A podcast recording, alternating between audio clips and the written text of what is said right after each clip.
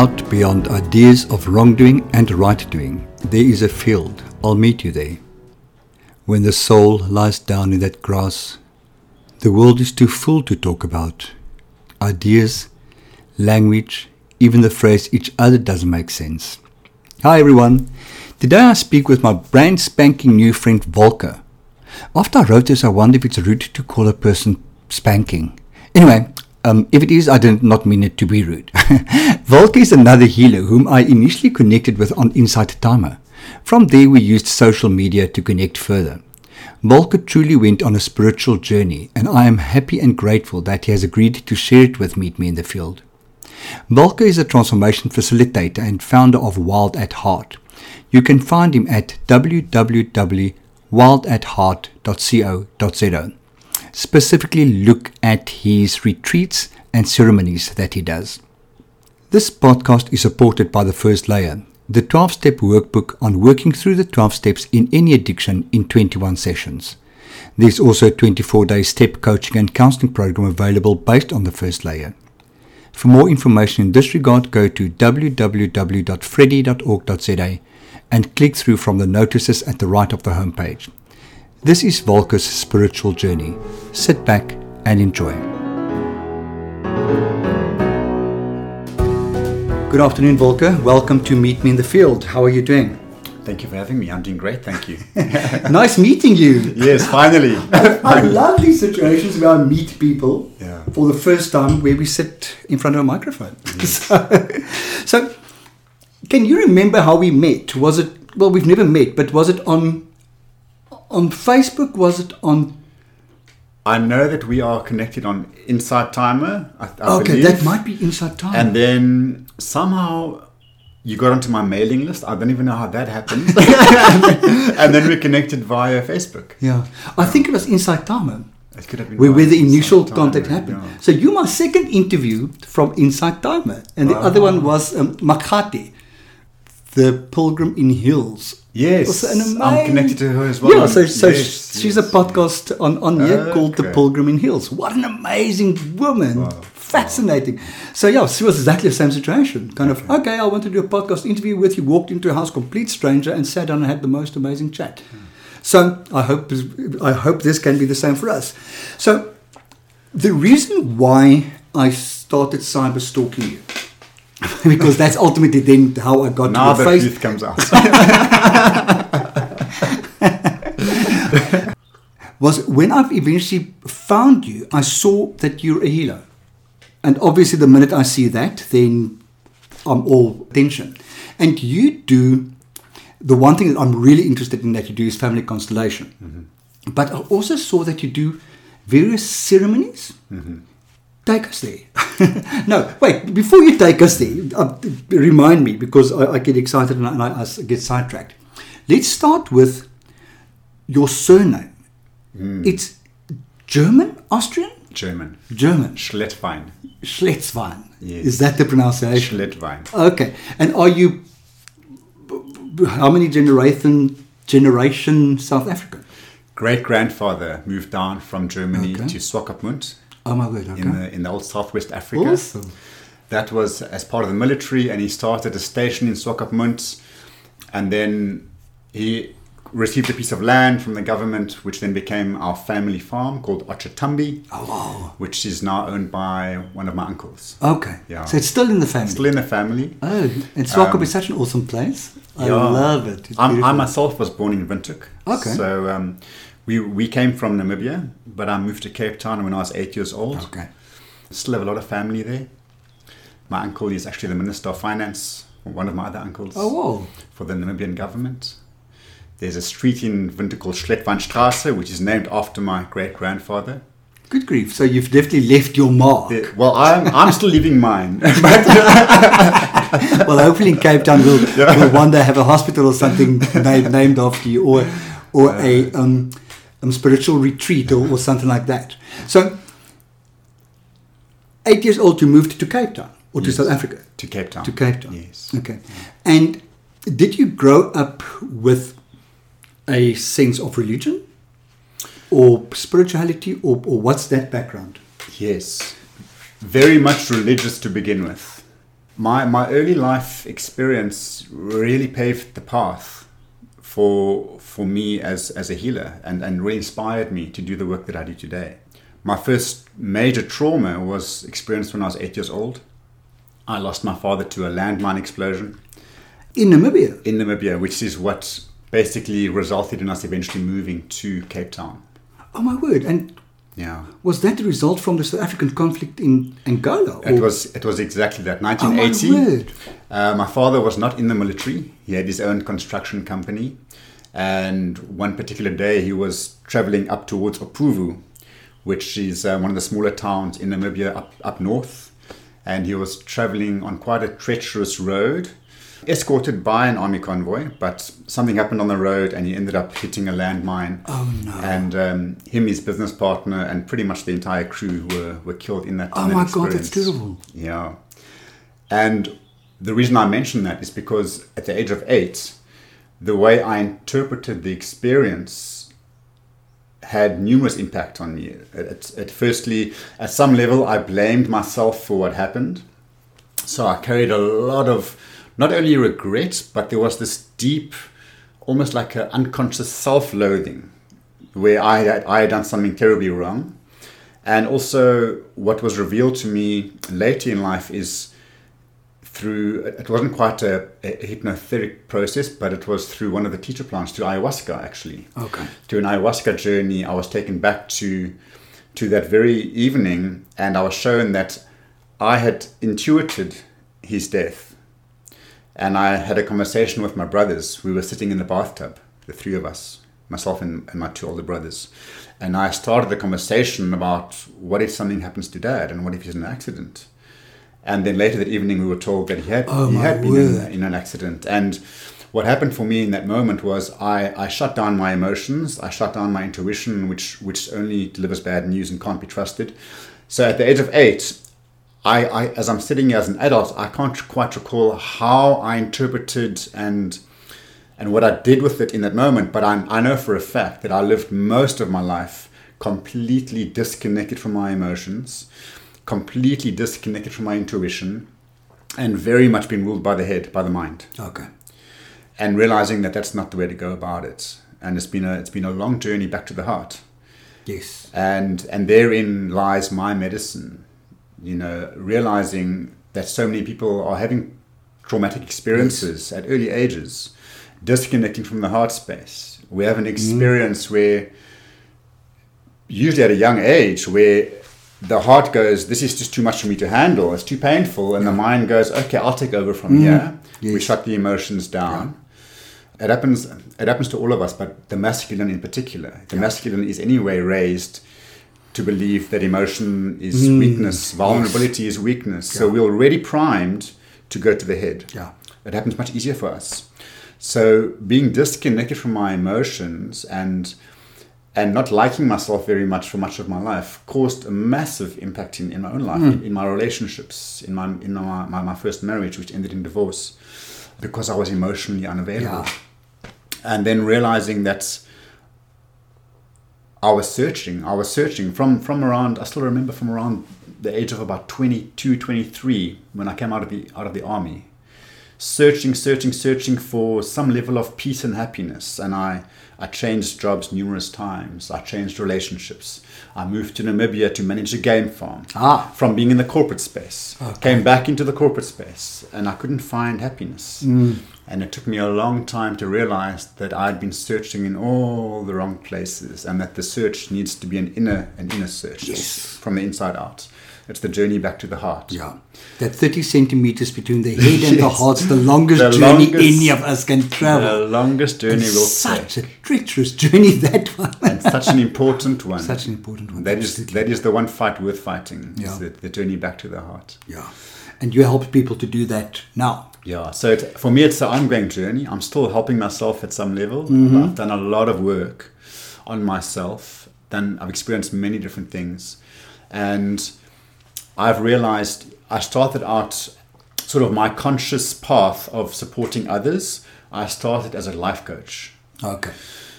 And life coaching and business coaching, absolutely, they have their place. There's no question about it. Yes. Um, they, they allow us to create a beautiful framework to help people on their on their paths.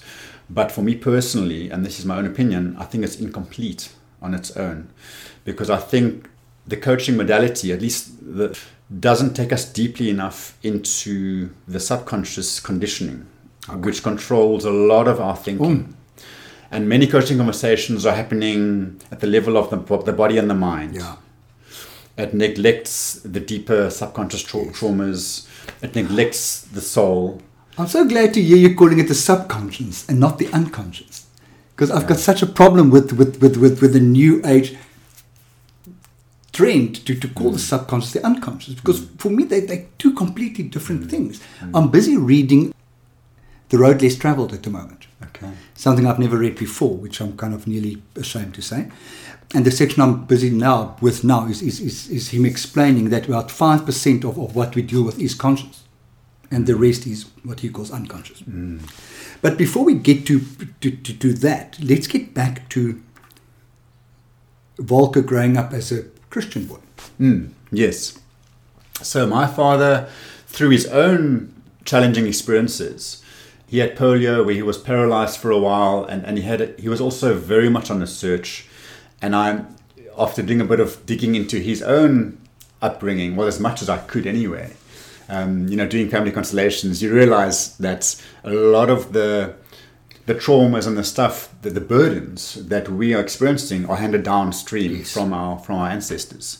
So understanding what my my relationship with my father I asked the question, well, how was his with his father? And to find out that my father met his father for the first time when he was six years old, because my grandfather was locked up in a concentration camp. Oh my word! During the war.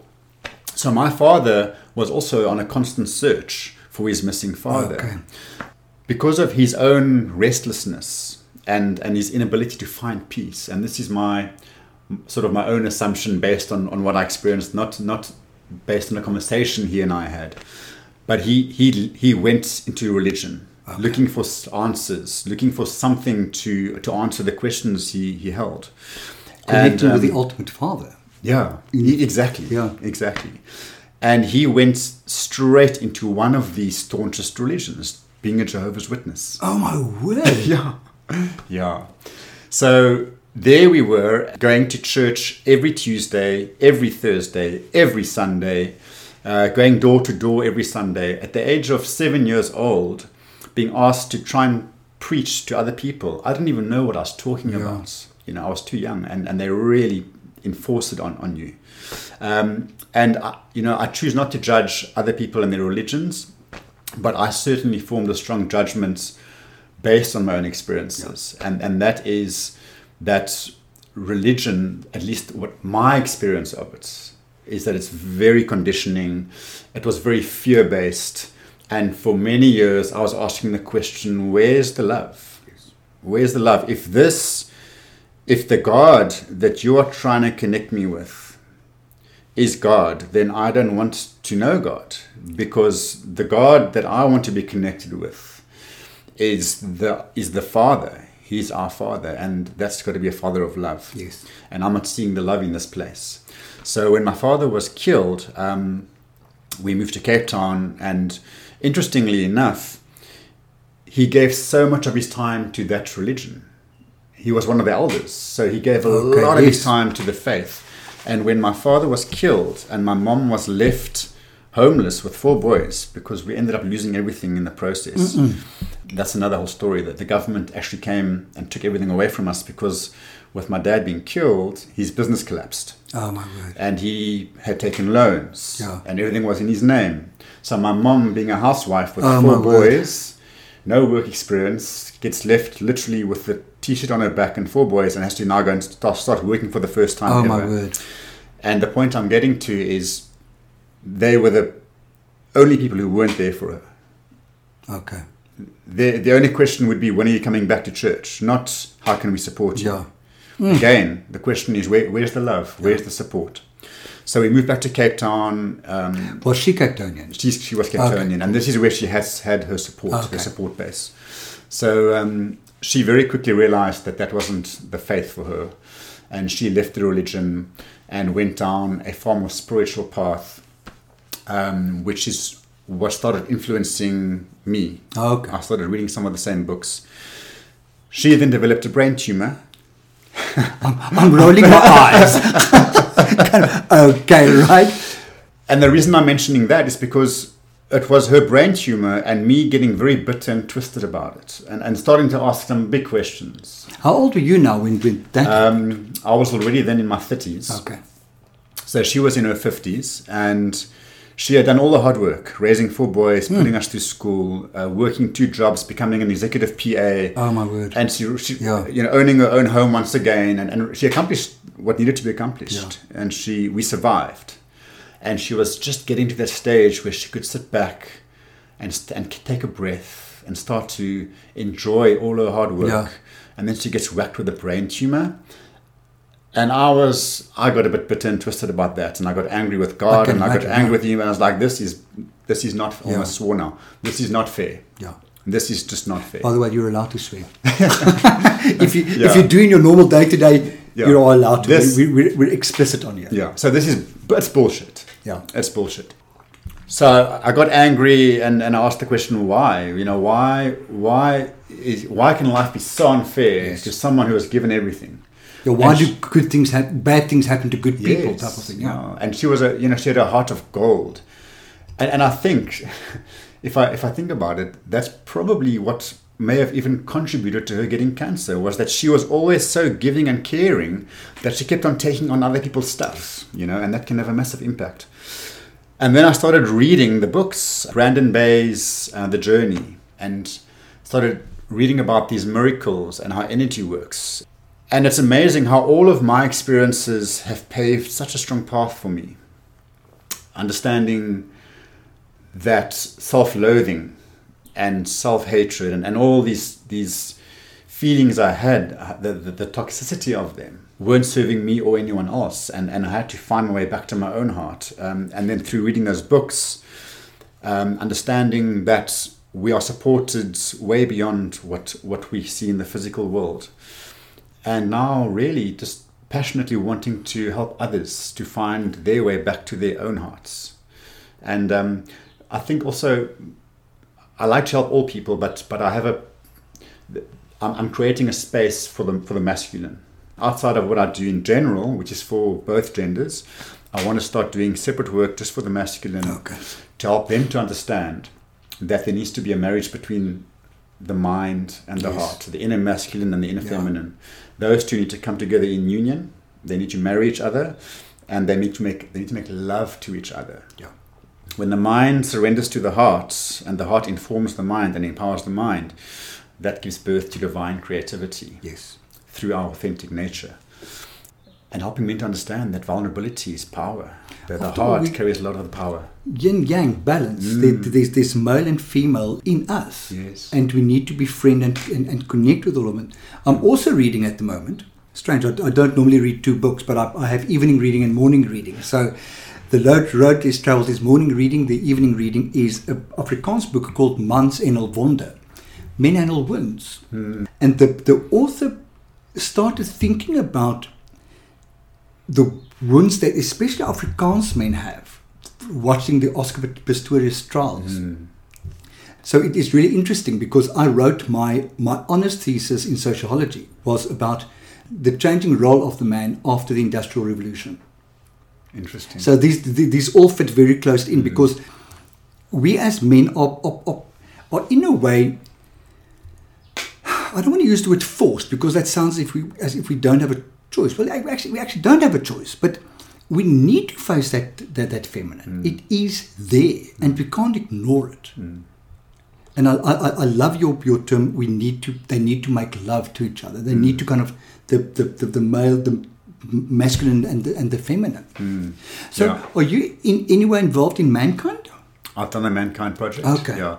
What was your experience of? of I, I haven't done it yet. I, I hear very good things about it. What hmm. was your experience? Beautiful. It, for me, it was a great foundation. Great foundation for me to explore the, the question what is it to be a man? You know, especially someone like myself who was raised by a woman, who was raised by a mom, losing my dad at the age of eight. Yes. I never had the opportunity to lie under the car and, and get all greased up trying to take the engine out and, and, and do what And men- you're sorry about that? No, no, not at all. I can't think of anything worse, but, but I, I get the picture. but, but maybe that's a bad example. But um, I I think a better example is I was never initiated into manhood. yeah. And I think so many, not only young men, so many men out there, they were never initiated. Yeah. You know, there's a rite of passage that um, your indigenous tribes Yeah. are put through. That's The exactly where I am that book at the goes moment, on the yeah. vision quest, Absolutely. and he becomes a man. He Yes. he has his he faces his fears. Mm. He receives the vision. He connects with his authentic self. Well, they probably have never lost the authentic self to begin with. Yeah. They aren't as conditioned as the Western societies, but um, it's it's the initiation into manhood, and and what it means to be a man. And I think many men, including myself, we've either been raised with absent fathers or abusive fathers. Yes. And we can't blame the father because the father can only teach what they know. They can only hand down what they were handed. Yeah. So the abused father becomes the abuser. The abandoned father starts to abandon, you know, and that's typically what we, mm. the trend we see. But I think it's critical that as young as possible, we, we start to show men, the young man, what does it mean to be a man, and that they experience some kind of initiation. So, Mankind Project, the, the new warrior training adventure, which is the weekend that you go through, it's an initiation of sorts. Okay. It helps us to understand the the importance of having the balance that I that I have the the the strength to pull out my spear when I need to protect my tribe and, and to be the protector and the provider. So it's the the masculine warrior energy, but that I have access to the heart and the the gentleness, Yeah. the ability to communicate and be vulnerable. Which again comes back to the marriage of the inner masculine and inner feminine. It's, it's bringing those two into healthy balance. And by inner masculine, inner feminine, it's not about the inner male and the inner female. There's a difference between male, female, masculine, feminine. Okay. A female, you know, so if I talk about a man connecting with his inner inner feminine, we're not asking the man to now go and become feminine and, and, and you know, put on lipstick and, and a wig. Obviously not. We're talking about energies and archetypal energies. Yes. So if you consider the, the our heart space, the, the our creativity, our our ability to be compassionate Yes. and to connect at the emotional level, um, even our intuition, connection to our divine purpose, many of those gifts, very important gifts, Yeah. are accessed through the inner feminine, it's through the inner energies of, of the gentle part of ourselves. Yes. And the inner masculine is the power of the mind, it's the intellect, it's the ability to really take, take those beautiful insights and, and the gifts that the inner feminine offers and, and to ground it into action, get it done, Yeah. you know, provide, protect. And when you bring those two into balance, I think that's what helps us to become whole. Um, especially as men, as, the, as the providers and the protectors, you know. Mm. Yeah. Tell me a little bit about your journey from life coaching to what you do now. Okay. Sorry, what? Yes, that's very, very me. Before we get to that, what what got you into life coaching? What got me into life coaching? Interesting. So, I was living in a small coastal town called Jakobsbaai. Oh yes, You may know it. Yeah. Uh, very close to Saldanha. Yeah. Um, and we lived, I was married at the time. So what the hell were you doing there? So, my, my ex wife, she's an engineer. Okay. and she had just qualified. We were still living in Cape Town, and I had one daughter at the time. I was in. Um, I was working for Vodacom as one of the account managers, one of the corporate corporate managers, and I was getting to a stage where I wasn't very happy with what I was doing anymore. The money was good, my soul was dead, and there mm-hmm. was this free spirit in me that was craving something else. You know, when you get to when you get to Monday morning and you wish Friday was here, then you know something's wrong in your life. If you When feel like crying when, you, when the alarm goes off, Yeah. yeah. I know that feeling. and you're literally wishing your life away. yeah, oh no. Then, then, then there's a problem, and Yeah. it needs to be addressed. There are too many of us that become comfortable in the discomfort of it all, Yes. and um, As I always say, the difference between a groove and a grave is the depth. yes, exactly. So at that stage, I was restless in my job, and my ex-wife had just qualified as an engineer, and she was offered a, a beautiful opportunity at Saldanha Steel, Okay. uh, which has since changed, changed name a couple of times, but it was known as Saldanha Steel at the time. So we, we moved up there, we settled in Jakobsbaai, lived there for seven years. At that stage, I hadn't started any of my inner work. So I was reading all the books. It's amazing how you can read the books and think you're becoming enlightened. Mm. Yes. And I thought I, I thought I knew so much reading the books. And I'd read one book and then I'd read the next one and I'd read the next one. And I was hardly applying a damn thing in any of the books. So Yeah. I did that for a long time. And um, what happened then was everything fell apart. I was in I was in real estate at uh, up the west coast, selling properties, doing some developments, earning decent money. But again, I was unconscious. I was just living living life, still disconnected, still internally restless, Yeah. unsettled, not at peace. I eventually, after doing a lot of my inner work, I came full circle, wrote her a letter, and I said to her, "Please don't blame yourself. You did the best you could with a husband who wasn't there for you." Ah. Uh, took me a while to to be able to say Yes. this, but when I got to that stage, realizing this was not her fault. Yeah. She did the best she could. We both did the best we could. I didn't know I was emotionally Yes. disconnected. I had no clue because Yeah. I had nothing to reference it to. Yeah. So I thought I was doing what every man does. I thought I was in love like every man should be, and I thought everything was great until it all fell apart. We ended up getting divorced, and it was a very rough experience for, for both of us. For me personally, as the man of, of this of this family, we now had two daughters. My youngest was still in nappies at the time, Mm. and getting divorced and having the family system taken away from me was one of the toughest things I've ever had to experience. And I've done I've done some research since then on that, and the stats show that one of the main reasons for suicide amongst men is, is the inability to deal with those those Mm. voids, those those empty spaces, especially for men who, in the first place, are not taught how to process emotion. We it's fight and flight. Yeah. You know, we fight back, we run away, but we don't process, and the stuff remains bottled up. And the only way we deal with it is by numbing the pain. We drink more beers. We we distract ourselves in unhealthy ways. So I did that as best I could to try and deal with everything. And then, because I wasn't processing the emotions and I was going through an emotional roller coaster, I made cuck decisions. I, I lost. I bought a restaurant. We had bought numerous properties, and I spread myself extremely thin with with the money I had and the, the market then turned and I lost everything. Mm. So in, in quite a short space of time, I lost the wife. My I was missing my daughters terribly because I wasn't seeing them as often as I normally did. Mm. I lost my, my money. I lost my business. I lost my self worth. I lost my self respect. Oh my god.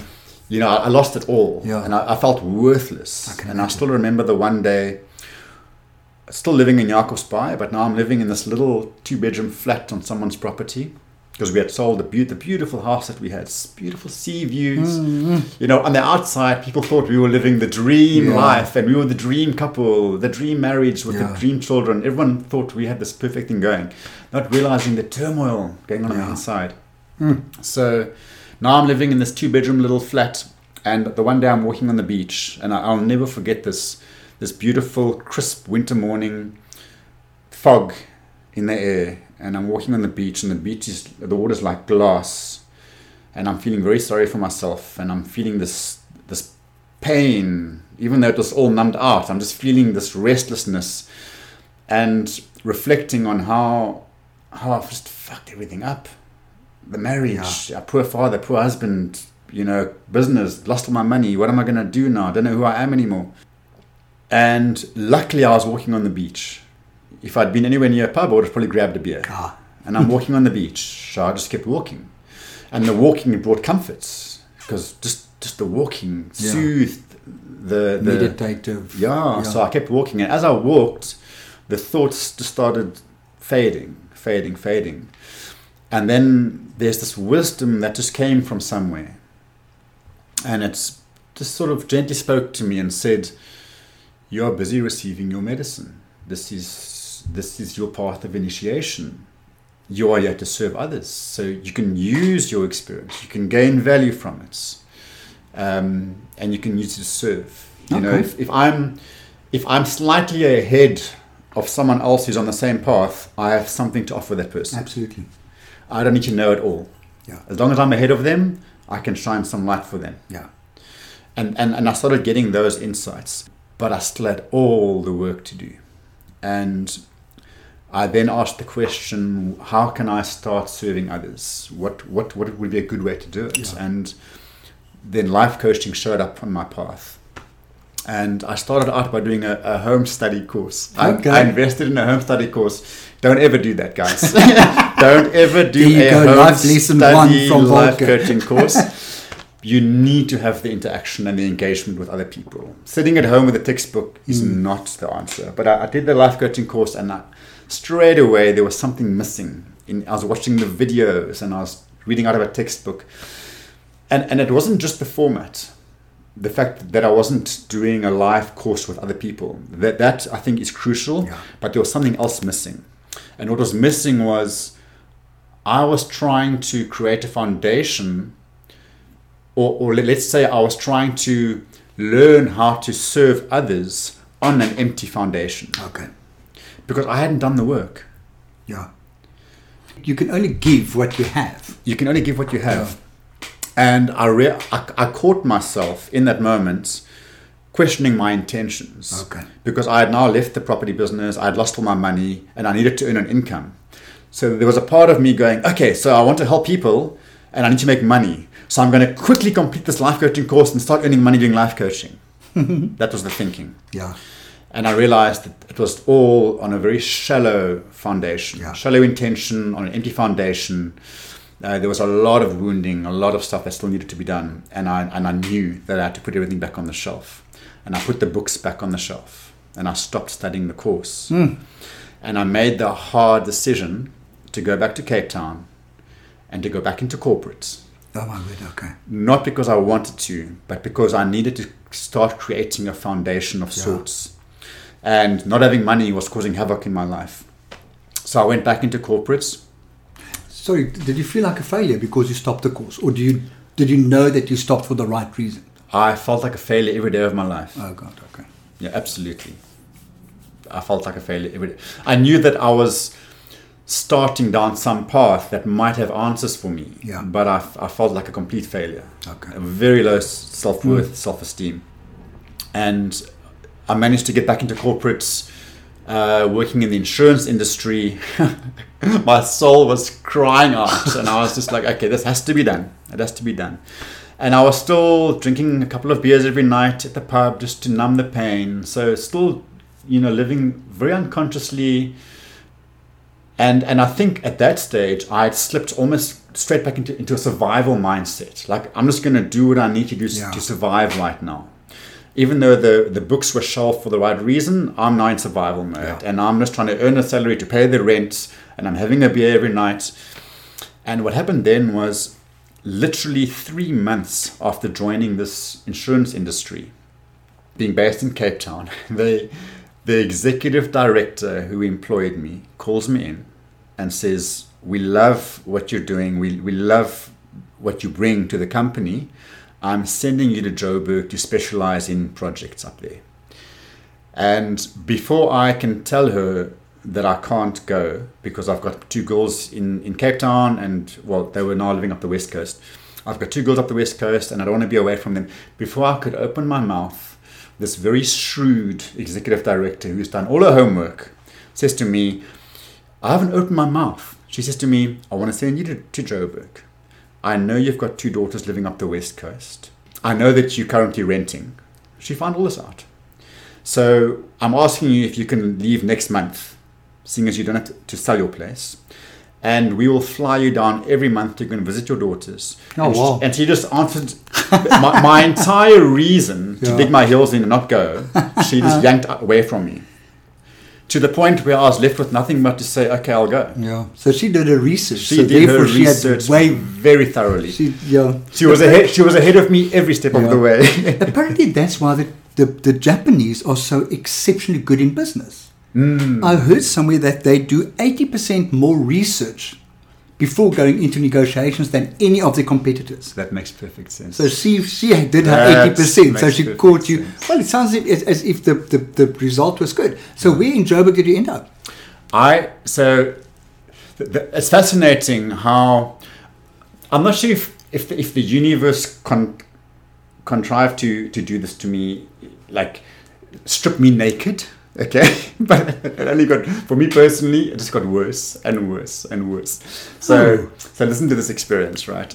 I've now lost everything in the previous experience, Yeah. and I'm feeling like pretty low in self-esteem and self-worth and i'm feeling pretty sorry for myself now i'm about to get sent 1400 kilometers away from my children Yeah.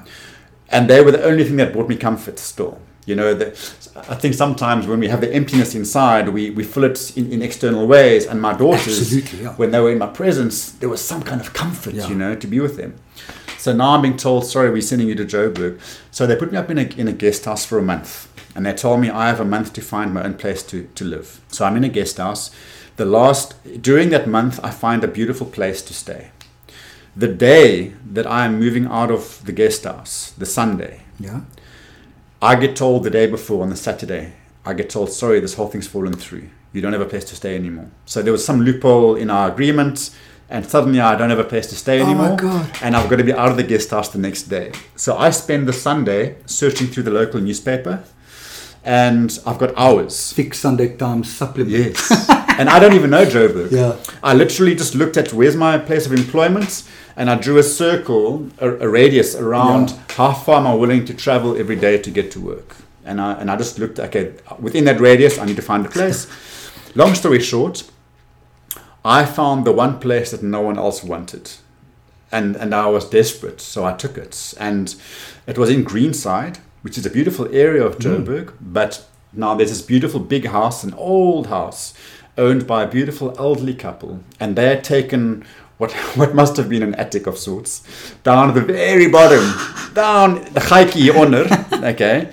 And they converted that into this little bachelor room. It literally had a bed on bricks. I kid you not. The bed was on bricks, and there were, you know, when the springs are like starting to show through the mattress. Yeah. And right next to the bed is a little coffee table, and then the basin is right next to that, and the toilet, the toilet's like right next to that. Oh my god! It was one of those places, one little window, dark and dingy, God, it sounds awful. and. And, I- and and I didn't have extra money to extend my stay in the guest Yeah. house. I've got to move, so I took the place. And I remember the reason I'm sharing that is because that's where I hit the lowest point in my life. okay. I remember sitting on this bed on bricks in Joburg in this dark room with my life having fallen apart, feeling empty inside, and being far removed from family, daughters, and the friends that I had. And I've never felt as alone and isolated and helpless in my Yeah. life, like being in a dark hole. Mm. And I must mention this. Up until that point, when I heard about people who had committed suicide or had thought about committing suicide, I used to have a judgment towards Yeah. that because I didn't understand it. And I would judge them and go, Jeepers, surely there's got to be some other thing you would do than end your life. There are so many choices and options. Yes. Why would someone do that? Until I found myself Mm. there. We have to be there before you can really I understand found that, myself there, and it was so dark. It was so dark, I didn't know how to deal with it. Mm. And if it wasn't for my daughters, I don't know what I would have done. I wouldn't say I wouldn't say I reached the point of wanting to end my life. Yeah. But it was a very uncomfortable space to the point where I sat on this bed on bricks, and the walls were caving in on me. Mm.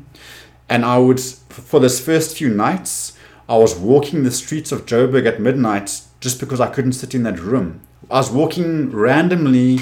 I didn't give a shit how safe it was where I was. I just walked with tears running down my face, just walking randomly in Joburg, trying to find some level of peace. And I mm. couldn't find it. Oh, And then I remember the one night sitting on, on, the, on the bed and I prayed and I just prayed. And, and at that stage, not, not religious. I'm not playing to, not praying to the God that the Jehovah's Witnesses taught me out of their version of the Bible. Yeah. I'm praying to this universe, this expansive universe that I had all but forgotten about. And I just prayed and I said, I, if ever I need help, it's now. I need I need a miracle. I need Yeah. I need support. I just need something. I need to know that that you guys are there for me. And I just I don't recall the conversation. And the next day, it showed up. The next day, I randomly receive a message from my brother in Cape Town, and he tells me that there's this Israeli woman in, in Joburg somewhere. He didn't even know where she was. Somewhere in Joburg, this woman that he's been referred to, who's apparently a brilliant healer, and she's psychic, and she's very powerful. And um, she's coming to Cape Town, and he's going to go and see her when she's in Cape Town. So I just happened to Google her. She lived five minutes away from me. and I went to go and see her. And she- Okay. And she became my first spiritual teacher. Oh, cool. And she, she sent me on my journey of the, the inner journey back to my Okay. heart. She started that journey for me. Back to the heart. Amazing. Yeah. How long ago were we talking about? Uh, that was 2009. Okay, so 10 years ago. Yeah.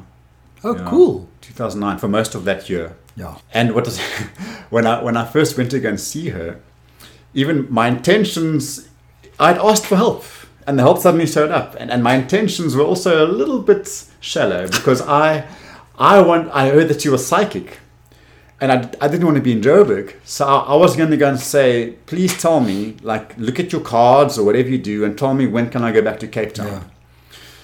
And I went and sat in front of her, and she started doing this reading for me. And I said to her, okay, so she said to me, do you have any questions? And I said, yes. I want to know when I can go back to Cape Town. Hmm. And she looked at me and said, that's the wrong question. She- and I started disliking her. And I was like, Bitch. yeah, bitch. She, she said to me, that's the wrong question. The question isn't, when are you going back to Cape Town? Your, the question is, why are you in Joburg?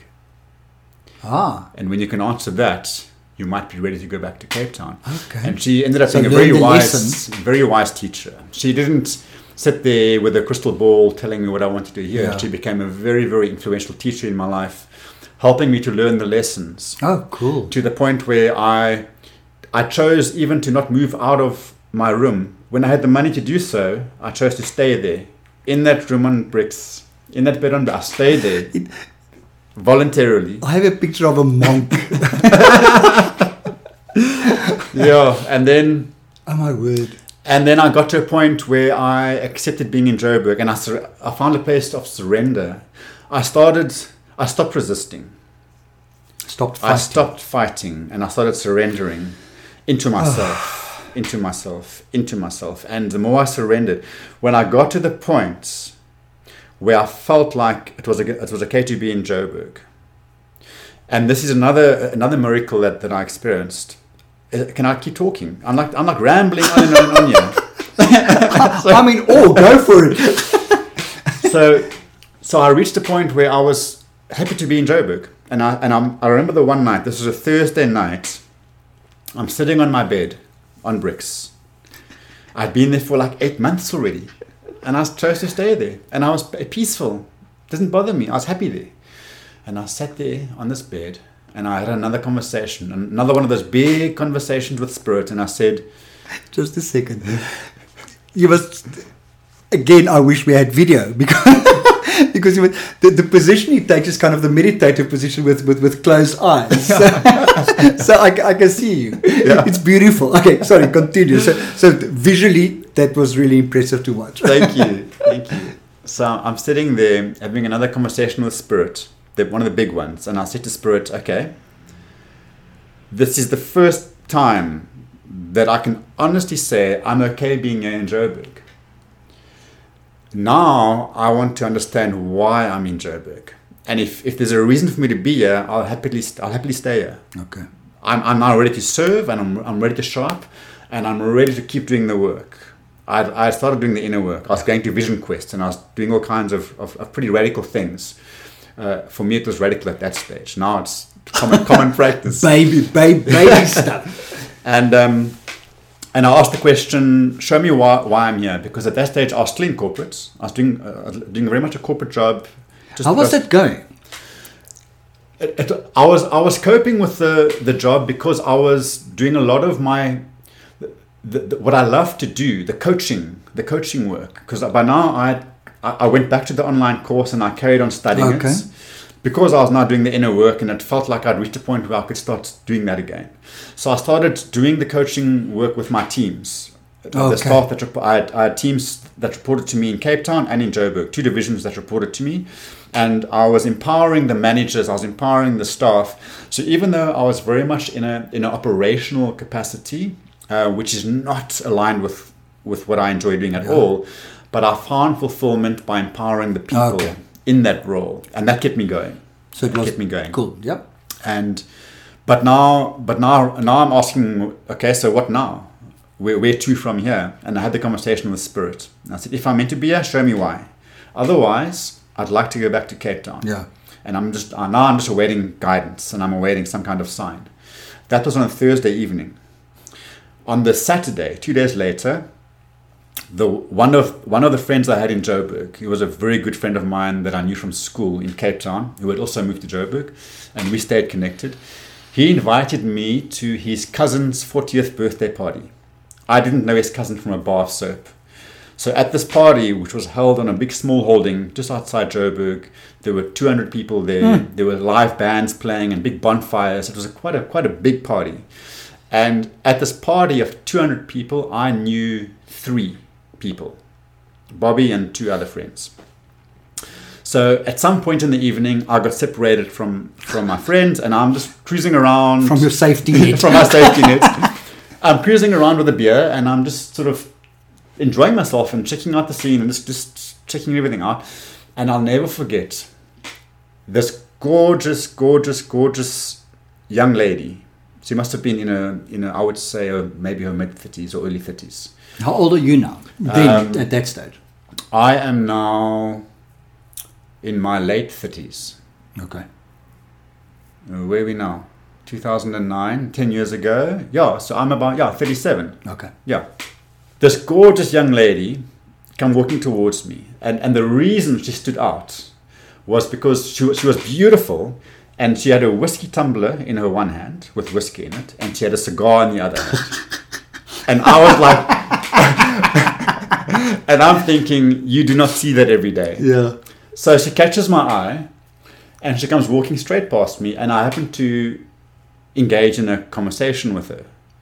Just a very random one. Um, you know, and I commented. So what's a nice girl like you doing in a place like this? with a cigar. With a- with a whiskey and a cigar. And a, and a whiskey tumbler. and I commented on it and ended up having a sip of a whiskey and a drag of a cigar, and then we chatted. And then she stopped speaking. In the middle of a sentence, she just stopped and she looked into my soul through my eyes. You know, when someone looks at you, but you can see they're almost looking very deeply into you. Ooh, it's such an uncomfortable feeling. Yeah. She looked at me and she put her hand on my arm and she said to me after a pause, she said to me, Your mom, who I know has passed on, is asking me to give you a message and to tell you that you need to get back to the ocean because your girls need you. Oh my word. And this is a complete stranger at a party who I've never met in my life before, who didn't know that my mom had passed on. Yeah. She didn't know that I had girls in Cape Town. She didn't say Cape Town. She said, sorry, her words were, Your mom wants me to tell you that you need to get back to the ocean Ah. because your girls need you. Those were her exact words. Okay. And I caught up with Bobby later and I was like, Bobby, there was this woman. And, and he said, yeah, apparently it's a friend of his cousin's who's very powerfully psychic and, and they all sort of know who she is. And that was two days after me asking Spirit for a sign. What happened then was within that month, my division was taken over by a new general manager. This was now my, my boss Yeah. was, was replaced with a different boss. And he sat me down and said to me, okay, I've been in my position now for almost a year, and he, he knows that I that I'm getting itchy feet. He heard via the grapevine. What do I want? Because he doesn't want to lo- lose me. And I said I want to go back to Cape Town, and he said, "Done. You're on the next flight next month. You're down to Cape Town." And I was I was in Cape Town a month later. Oh wow. So so things started happening. The more the more I surrendered into myself, the more I did the inner work, the more I chose to go into my own shadow, the more things started lining up Yeah. and flowing and there was synchronicity and the support and the help all started showing up. And then I was doing, I was doing, like I said, vision quests in Joburg. And then I went, sorry, um, I was doing sweat lodges in Joburg. Went to Cape Town and did a vision quest. And then I was doing family constellations. And it was during my first family constellation uh, with Tanya Myberg, who's very well known in, in Cape Town with, with constellation work. In fact, Tanya and I did three one on one constellations, which didn't go anywhere. And she's brilliant at what she does, okay? She's great at what she does. And we're doing one on one constellations. They, they use dolls and they use papers and, and other things as representatives instead of people. After the third one on one session, she looks at me and says, I cannot get you out of your head. Oh my word. Will you please come to one of the group sessions? Yeah. Which I had been resisting all along hmm. because I knew I knew the group the group session was daunting and I and I was resisting it. And at that stage, after three sessions with Tanya, not going anywhere and and needing a breakthrough, I mean, it's multiple layers. I've just now spent nine months in Joburg, working, working, working Yeah. through, but there's this massive breakthrough that I still haven't yet experienced. And I went and did her group session, and within within half an hour, I was in apps. I was I was in tears. Hmm. I was bawling my eyes out. Awesome. First time I can remember crying in many, many, many years. And that was the big breakthrough back into the emotional space. In that constellation, what, what we did was we had two different versions of me represented. There was the adult me and there was the child, Ah. the child me, both represented by two different people in this constellation field. And I'll never forget this little guy. Well, it's a man representing the little me, stomping across the room up to the adult me in his face, shouting, I am not a murderer. I'm a little boy who lost his father. Oh my word. And that just hit me.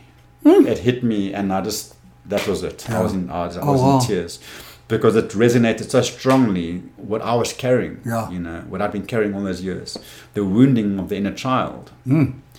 So, constellation work was very influential in my own healing. Okay.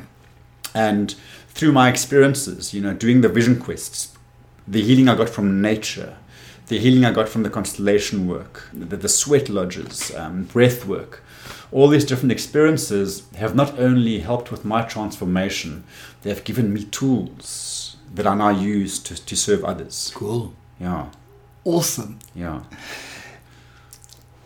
Now we get to where we were a while ago, where I asked about the ceremonies. These, what are they? Am I correct? Ceremonies. Ceremonies. Yes. Yes. Okay. I receive receive Volker's emails, and one part is the family constellation, which I'm very interested in, mm-hmm. and the other part are the ceremonies that I don't know what they are at all. So, explain yourself, young man. I shall do so. So, so the ceremonies that, that we do, we are offering a range of different offerings, but but the, the ceremony, the official kind of ceremony, actually involves a teacher plant, A known what? as a teacher plant, a Tea- plant, a plant medicine Okay. known as San Pedro. Okay. So, on my healing journey, I I have experienced a number of ayahuasca journeys. Are you, are you familiar with ayahuasca? Is ayahuasca the death ceremony? You can have a death experience Okay. in ayahuasca, but not necessarily. Okay, cool. Uh, it's Because one I of- understand it as, as, It's as the- one of the poss- possible Okay. experiences you'll you'll Cool. experience. If if you if a part of you needs to die, if the old you needs to die, and that is your intention for a ceremony, then that's what you Okay, experience. cool. but it's not Um, necessarily. not necessarily. Okay, Yeah. cool. Yeah. Not not everyone has the death experience. So both ayahuasca and San Pedro, similar to ibogaine and psilocybin, all plant medicines that have their own spirit energies and they bring their own teachings and their own healings. And they heal on the physical, the emotional, and the spiritual levels. And I first came across plant medicines on my own healing journey doing ayahuasca. Cool. And typically, what we would do is we would do three consecutive days of ayahuasca, and then on the fourth day, we would be served San Pedro, which is a cactus. Ayahuasca Okay. is a vine. It's um, it's a feminine energy. She's represented by the serpent, and and she brings what you could maybe call the, the tough love, Okay. You know, she she she's not shy to bring your shadow up Okay. and have you do the hard work. Not always. Everyone has their own experience, but but you can you can have quite an intense experience with ayahuasca. Also very hallucinogenic, so you can see a lot of visions.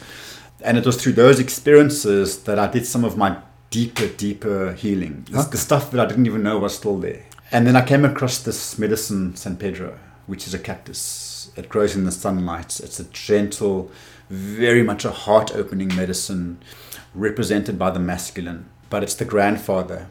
You can imagine a grandfather advising a young child, strong but gentle. Okay. Uh, San Pedro always had this incredible ability to to help me integrate the ayahuasca that I that I had just done the nights before.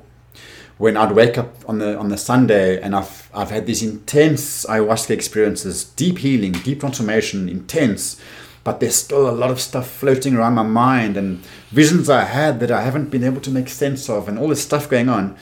And then we do this San Pedro and this light, this heart opening medicine just brings the wisdom and, and the grounding. Okay. And it's a medicine that takes you inward. Doesn't take you out into any kind of hallucination, it takes you inward. Okay. And for someone like me that's always been very much in the head, to have a medicine that helps me connect to the heart is very, very mm. valuable. So, after doing many, many, many of these journeys and experiences, I developed a strong relationship with, with San Pedro. And initially, Okay. I used it as for myself as a medicine. I started taking myself through my own journeys. It's, it's a beautiful medicine to do during the daytime out in nature. It connects you very much to, to nature, whereas ayahuasca is more something that you would do in the evenings. Uh, typically, we would lie down, eyes closed, and it's a very introspective in, in a journey. San Pedro, it connects you to the oneness of, of, of all things. So it connects you to your own authenticity. It helps you to, it, it eases you through the illusions of how we see the world. You know, we have these filters, right? Through our conditioning, Yeah. through our wounding, our reality is unique Yeah. because it's linked The, to our glass, the glasses we look through. The glasses we look through, the lens we look through. And what San Pedro does is it helps us to transcend that. So all the fault that I see in the world, the faults I see in myself, the faults I see in others, it helps us to see that no one has faults. Everyone has wounds. Okay. And the judgments ease into understanding. And we start to understand when that person's hurting me, when they're screwing everything up, when I'm screwing everything up, we're all doing the best we can Yeah. with what we've got. And it helps to, to really stop judging ourselves and it's it helps us with soul retrieval, calling back the lost parts of ourselves, the lost parts of, of me, connecting to, to who I really am Okay. you know, beyond the false self construct. And so it's a medicine that has not only transformed me or helped me to open my heart, but we now use it in ceremony to help others. Okay. And at a typical ceremony, we would start off by serving the, the San Pedro. Um, what we do is we are using the outer um, green skin that is being cooked in the form of a tea. We extract mescaline, which is the psychoactive ingredient, um, and that will be then consumed in form of a tea. It's settled into the body, open, opens up the heart. We then do an hour of yoga, which uh, my wife Juanita facilitates, and she selects a very specific yoga sequence that opens up the parts of the body where we hold onto Okay. the suppressed emotion, where we store the stuff, especially in the hips, where we store a lot of our stuff. We start to open those areas up, and we then go out into nature and we spend. It's like a mini vision quest. Everyone goes out, they find their own spot in nature, they connect with the medicine, and the medicine helps them to connect with nature. And you start to see symbolism and meaning, and, and you take a lot of guidance through the symbolism that the medicine is helping you to to see through nature. It can be in a leaf, it can be in a butterfly, it can be in a in a, in a cloud, Yeah. serving your intention, bringing Okay. you insights. And do you have people holding space for those people too? We we so we are holding the space. Okay, cool. Myself and Juanita Okay. are, are holding the space Good. for the ceremony.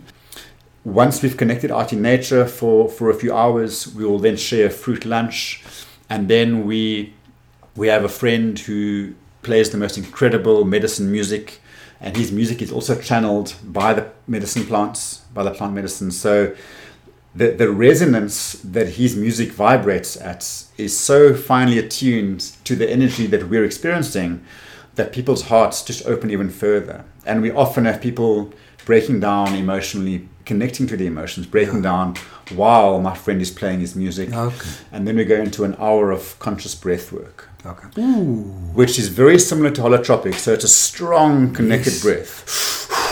Love. And we're breathing like that for a full hour Hmm? to a, to a guided uh, playlist on San Pedro. Hmm. It's a very deep experience. And we've often encountered people who have arrived there similar to how I was, you know, emotionally disconnected, wanting answers, not knowing how to get them. Yeah. And they just break open, they crack open because it's such a beautiful combination. Yeah. The, this, the medicine now is already softening you and giving you access to Yeah. your heart space. And then the breath work just breathes through that through that crack. And you find people hmm.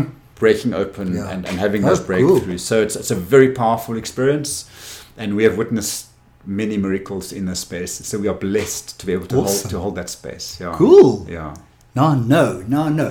so let's end with how would you define your spirituality, your sense of spirit at the moment? Do you still do you still speak to the spirit? Yes, yes. I, I think my understanding of it is that I used to speak to a spirit above me, up there somewhere in Yeah. the universe. And I've realized for myself personally that that's incomplete because that spirit is within me. And if I only engage a spirit that's up there somewhere, I am disconnecting from the same spirit that is part of me Yeah. and that's part of who I am. Um, and I also, you know, I, I have this my own understanding. The difference between the soul and the spirit is that the soul is the part of God that lives in me, and the spirit is the me that lives in God. Okay. And so when I connect with spirit, I'm connecting with the spirit that is in this infinite universe or multiverse that's all hmm. around us, and I'm connecting with that same spirit that lives within me. And not neglecting or negating that I am God Okay. and we are all God. yeah. How I like to keep that alive and to keep working with it and bring that medicine to others. And, and maybe this is how I define my divine purpose is, is that I'm on a mission to continue strengthening my connection to my, my body, my mind, my heart, my soul, my spirit. They all need to come together and, and be connected with as a, as a form of wholeness. Yeah. And for me to experience that wholeness by not neglecting the one for the other. I spent, in other words, what, what, I, what I did for many years of my life, I, I was on a mission to find love and light. And anything in my life that I judged as not serving love and light, I would reject or I would suppress or I would lock away in Yeah. some form or another. And by doing that, you'll never find love and light. So for me, it's about including everything. It's about including my light, including my shadow. It's about connecting to not seeing my mind as less significant than my heart mm. Or my spirit is more significant than my soul. It's, Okay. it's everything in equality Yeah. and loving everything equally and, and working towards wholeness. For me, that's spirituality. Awesome. Yeah. Fantastic. That's a perfect way to end this. Volker, thank you so very much. Thank you very much. I love this. It's been- it's this been is wonderful. Yeah. Cool. Thank you very much. Thanks and so much. hopefully I shall see you at a family constellation I look. I look forward to it. I look forward to it. Thanks.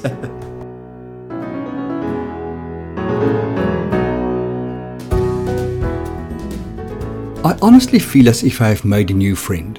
Volker's warmth and willingness to make himself vulnerable to help others made me feel very connected to him and welcome in his space. I indeed felt so comfortable and inspired that I have signed up for his family constellation workshop in Hout Bay on 10 August. I hope to see you there too. Go look at his website and sign up. I'm very excited. If you want to know more about what I do, please feel free to connect with me on my website, which is www.freddie.org.za, or find me on Facebook at either Meet Me in the Field or Freddie Counselor or on Twitter at, at Freddie or Instagram at Freddie Counselor. Remember that Freddie is always spelled with an IE at the end. I want to thank Volker for his time and energy in talking to Meet Me in the Field. Thank you for listening. Be safe. Bye.